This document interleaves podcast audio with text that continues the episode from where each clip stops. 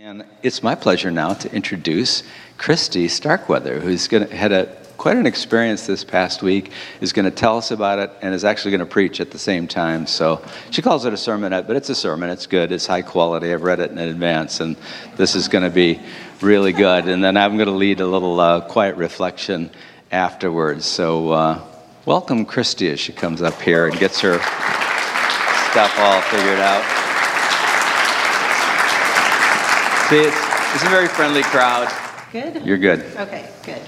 Yeah, I'm not a professional speaker, so I'm going to read this and I apologize in advance for awkwardness. I do awkward really well, and I, the good part is I know there are people who can relate to that. So, all right. So I know that immigration and the separation of families has been on the top of the news feed lately, and I want to share some of my stories with you. I'm particularly interested in these stories because I spent time in Guatemala in my early 20s working with a medical missionary, and I've maintained relationships with people from this experience throughout the years. Additionally, I like to talk to people in Spanish and ask them questions about their experiences. Over the years, I've heard a number of stories, and I'm going to tell you some of them. I want to emphasize that all the little vignettes are real experiences, things that were told to me firsthand by the people who experienced them. But first, I want to tell you about 11 year olds. I have one. He pretends that he doesn't know me in the school hall, but he curls up next to me on the couch at night when no one else is looking. I also want to tell you a little bit about nine year olds. I've got one of those too. They think they've got life down, but when things are hard, they crumble. They are still clearly children.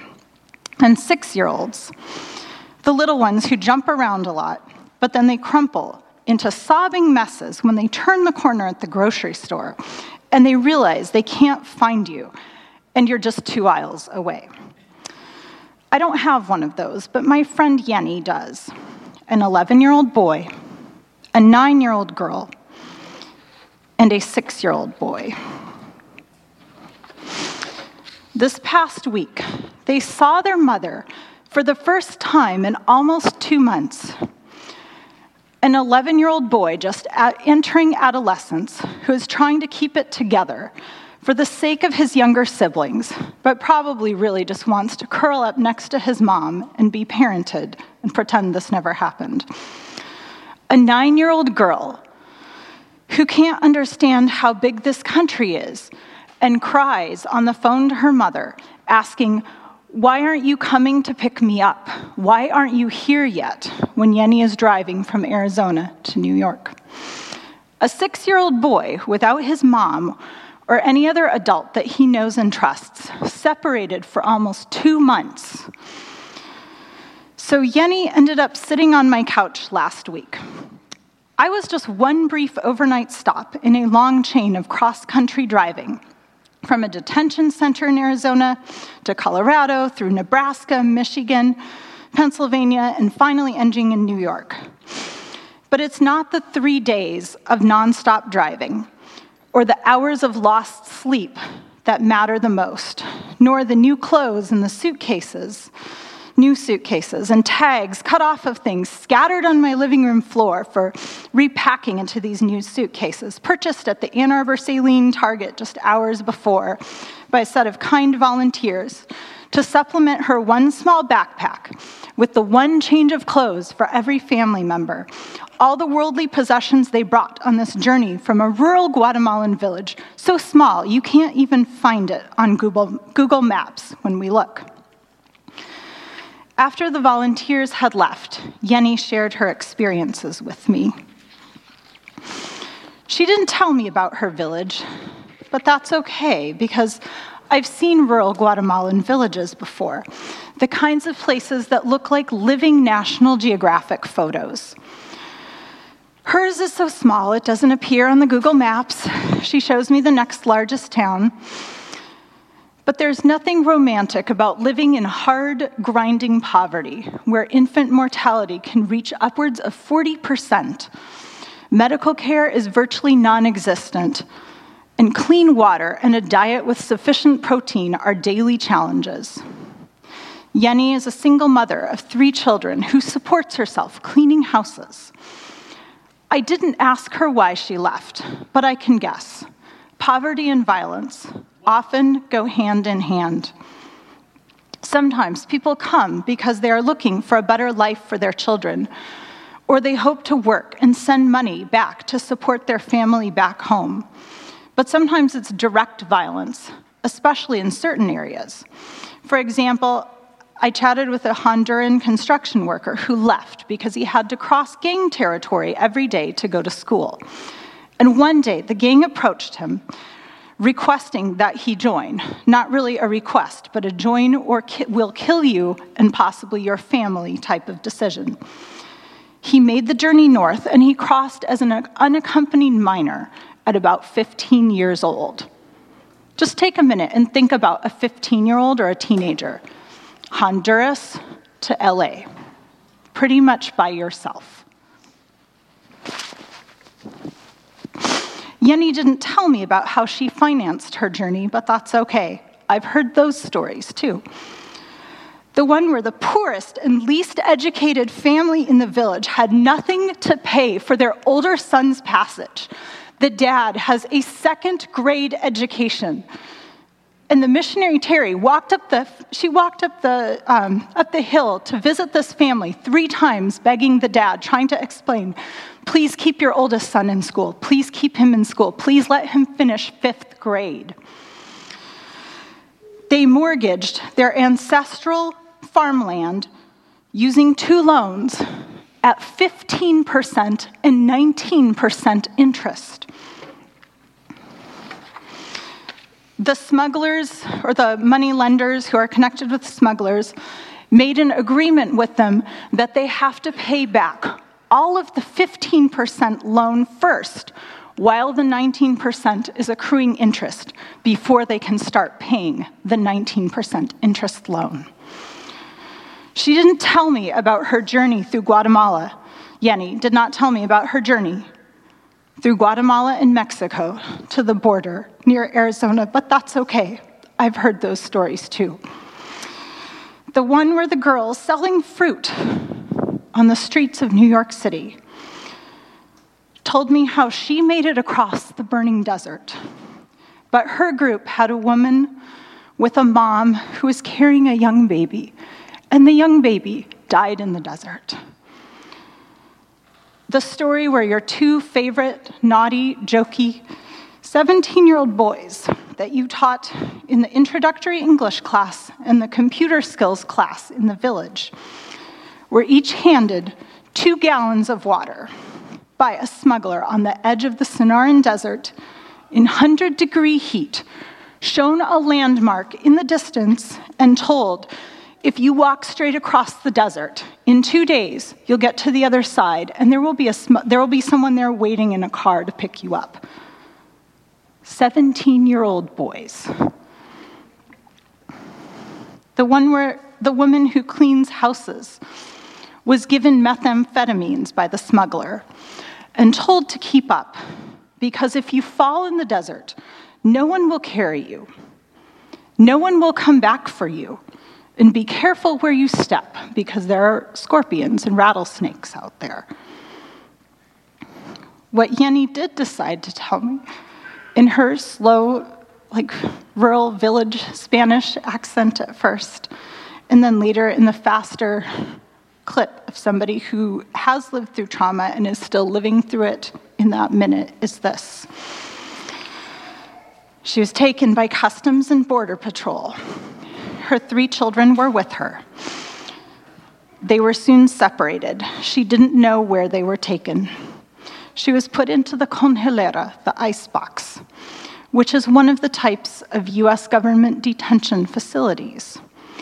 In the ice box, it is not quite cold enough to give you frostbite, but it's cold enough to make you extremely uncomfortable. Of course, you don't have extra blankets or jackets because that would ruin the purpose of the icebox. She was in there for 17 days. Think about that for a minute. 17 days of being as as cold as you can possibly be without quite getting frostbite. She says the food was really bad, either spoiled or kind of on the verge of spoiling. But it didn't matter to her because she couldn't eat. She was depressed and despondent. She spent 17 days crying for her children, praying to God, and fasting. And around her, she was hearing other women cry for their children too. Then she was transferred to a regular detention center for 29 more days. 29 days of waiting with no certainty of when or if she will see her children again. She shows me her fingers with the skin peeling off of the tips, telling me they hurt all the time, like a burning kind of tingling pain, and the skin's peeling off. And she says, I don't know if it was because I was sitting on the ground and like pushing up off of cement, or because there were cleaning chemicals that burned my skin. I don't know. It just hurts. Days of just waiting without information, one day after another. By the time I had talked to her, she had put in about one phone call or two to her children in two months. She was released on bond, raised by a woman in New York City who heard Yenny's lawyer speak on New York public radio. Called up the lawyer and this woman asked how she could be part of the reunification effort. The answer was help with fundraising to help post bond. After the bond was posted and Yenny was released, she was told she could take a bus from Arizona to New York by herself to recover her children. But she doesn't speak any English, and she has great fear that immigration and customs enforcement will board the bus take her into custody. She doesn't have any documentation because ICE takes that and usually it sounds like does not return it. Um, and then the process would start again, and where would she be? She doesn't possess picture ID. So a chain of volunteers organized to drive to New York to help her, to help her drive to New York, set up shelter, and help her begin the long process of completing the necessary and complex legal requirements to regain custody of her children. That is how she came to be sitting on my couch, telling me her trauma, telling me, I have suffered a trauma, but I just want to be reunited with my children again so we can move on. Such little time to talk to me. So she chooses the part of her journey that is the closest to her heart related to her separation from her children. She just wants her children back to live with them safely. And she is at the bottom of a power structure in a society that values money, utility, beauty, intelligence, education, racial preference. On her own, the odds are deeply stacked against her. What do you say to people who have experienced deep trauma, deep recent wounds? To the pieces of the story and the suffering that I didn't include here because it would take too long.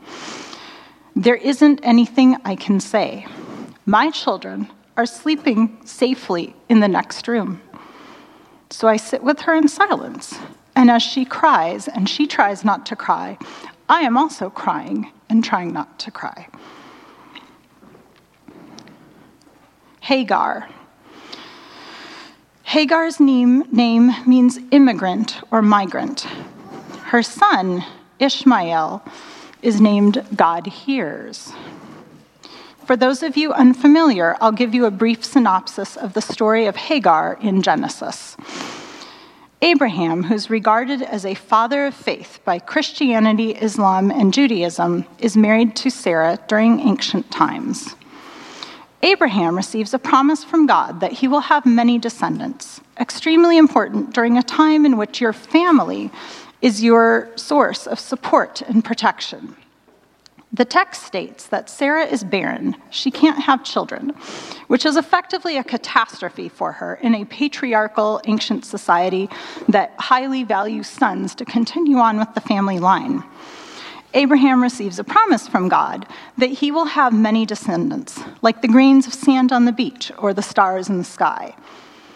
However, over time, this promise seems more and more fantastical as the couple continues to age with no descendants.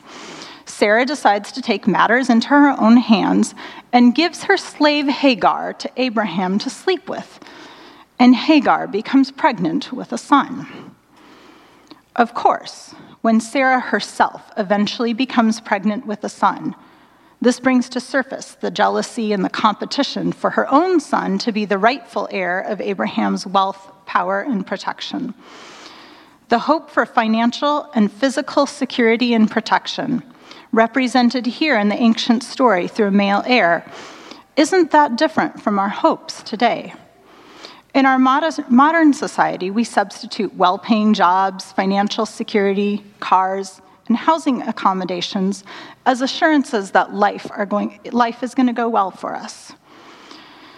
Perhaps, like Sarah, it's easy to see groups of people like Yenny who might take our jobs, displace us, or otherwise jeopardize our well being. And it makes us complacent when power systems in, that we have treat them like threats rather than human beings made in the image of God.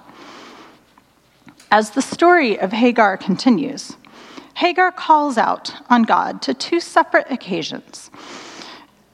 One, after she flees into the desert through mistreatment, Sarah mistreats Hagar and she flees into the desert. A second, when she's finally cast out.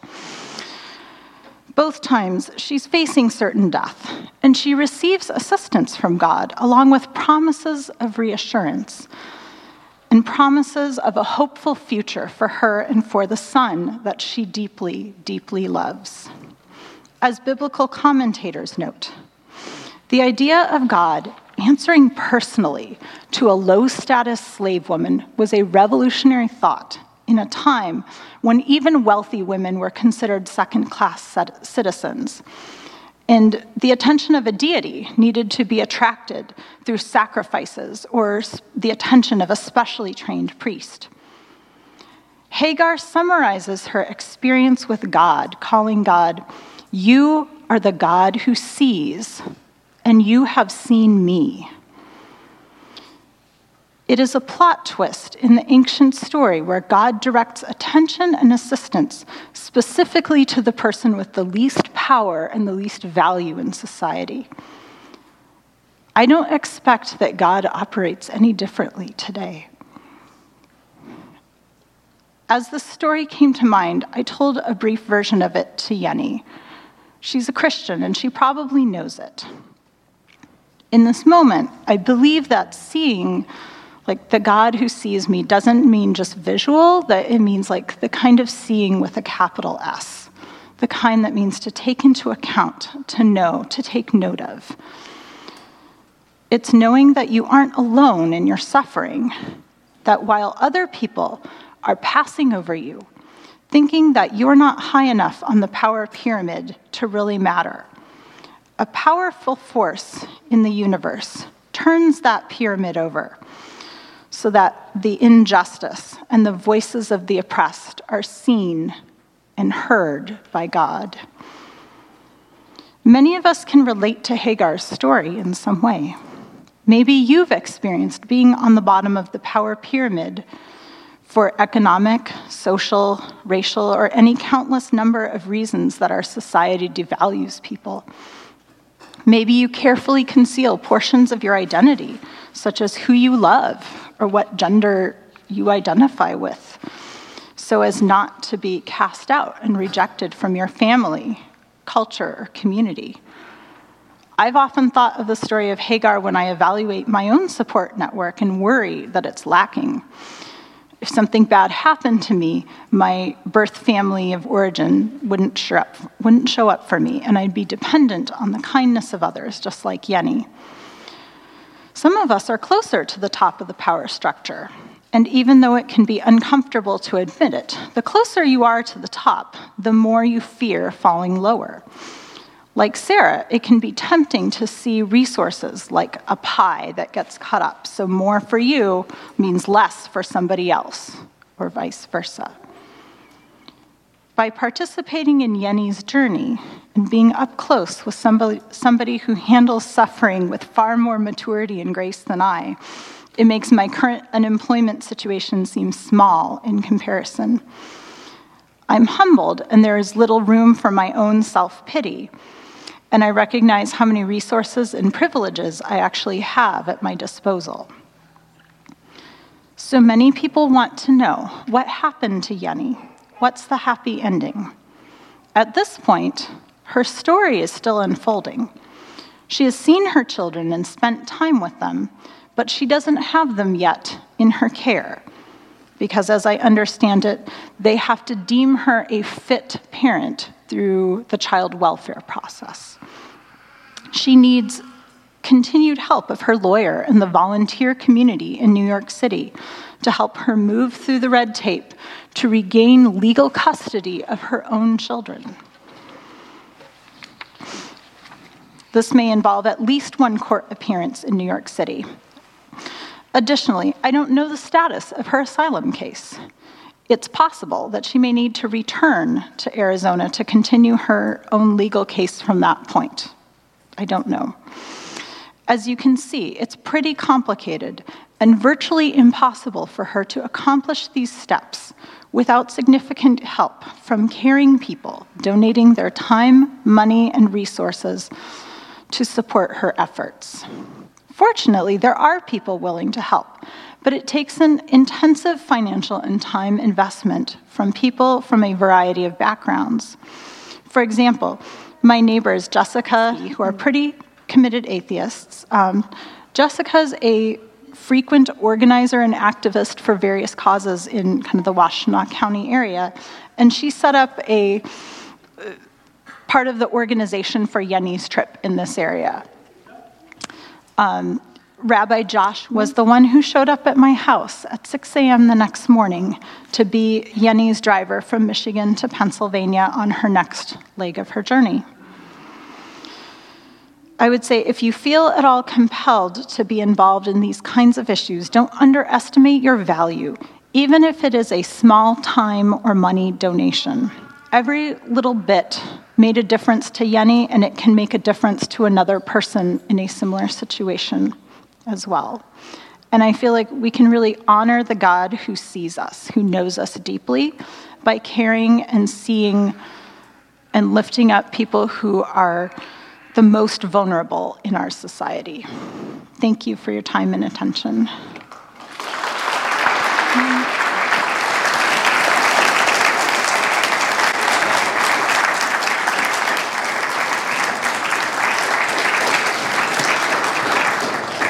I, I uh, read um, Christy's story uh, the last couple of days, and so I mentioned it. You know, in conversation, everyone all over the country is talking about this, and I think I was talking to my older sister in New York City, and uh, she was like, "Oh, can you send me that?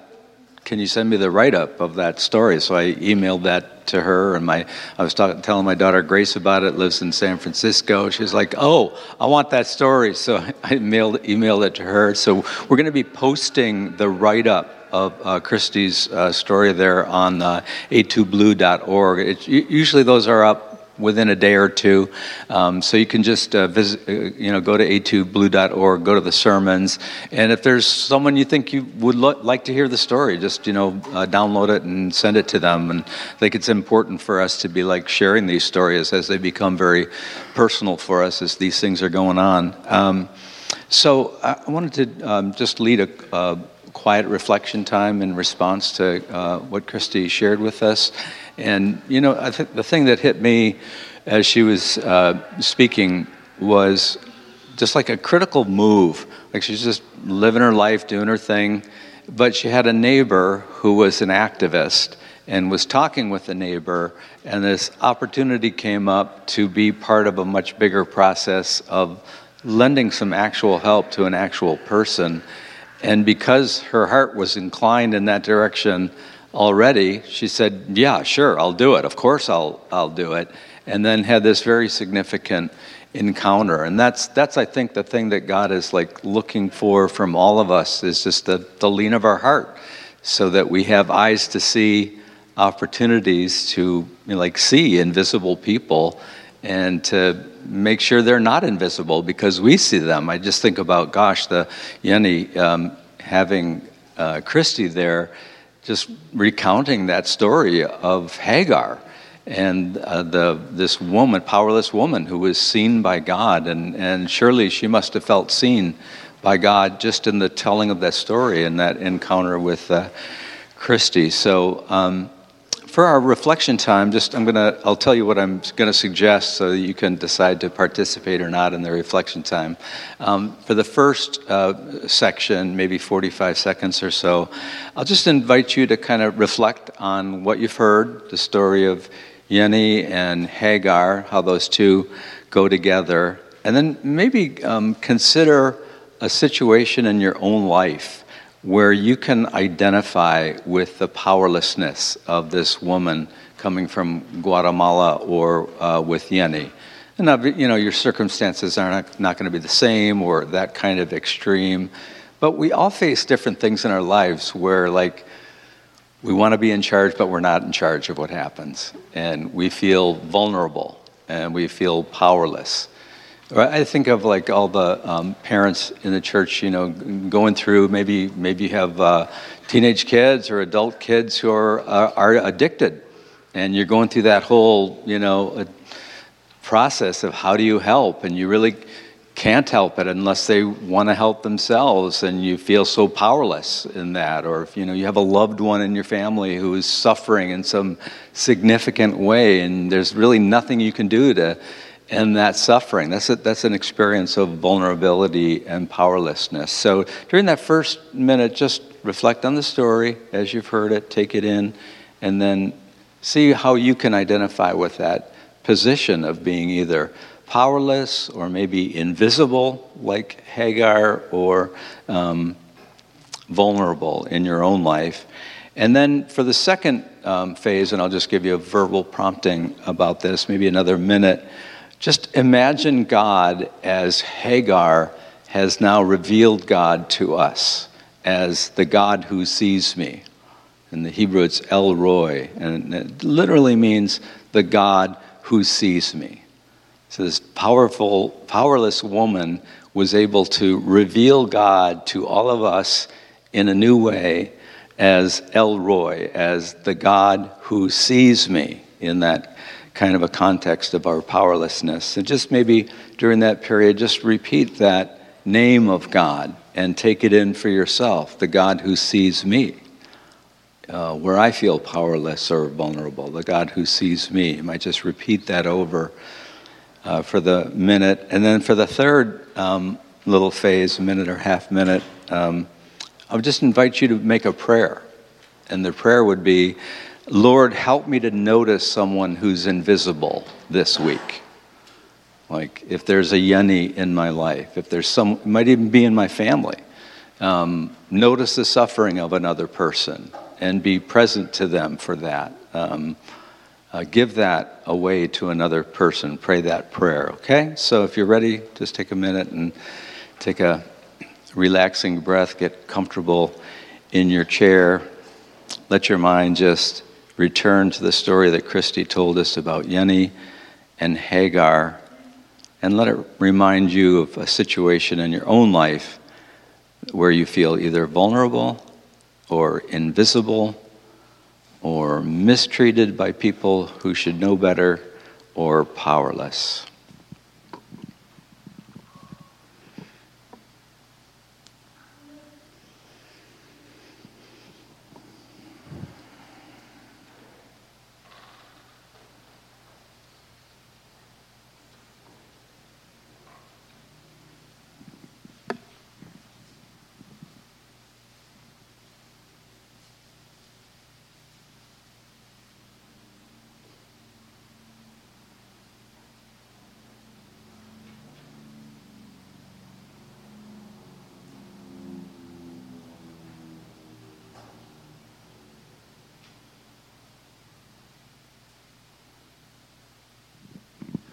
And now, for just the next minute, um, use the name that Hagar um, revealed to us about who God is, the God who sees me.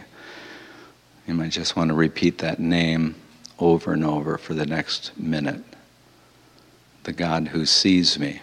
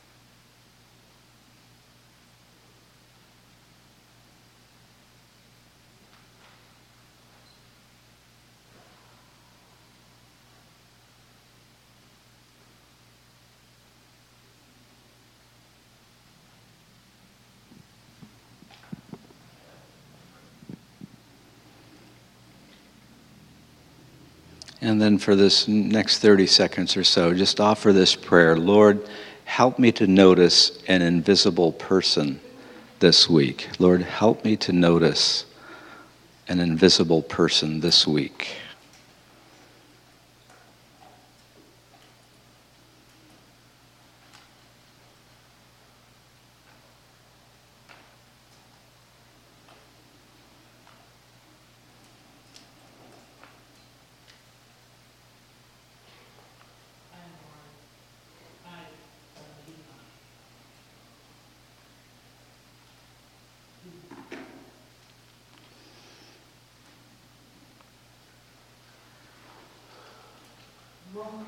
Amen.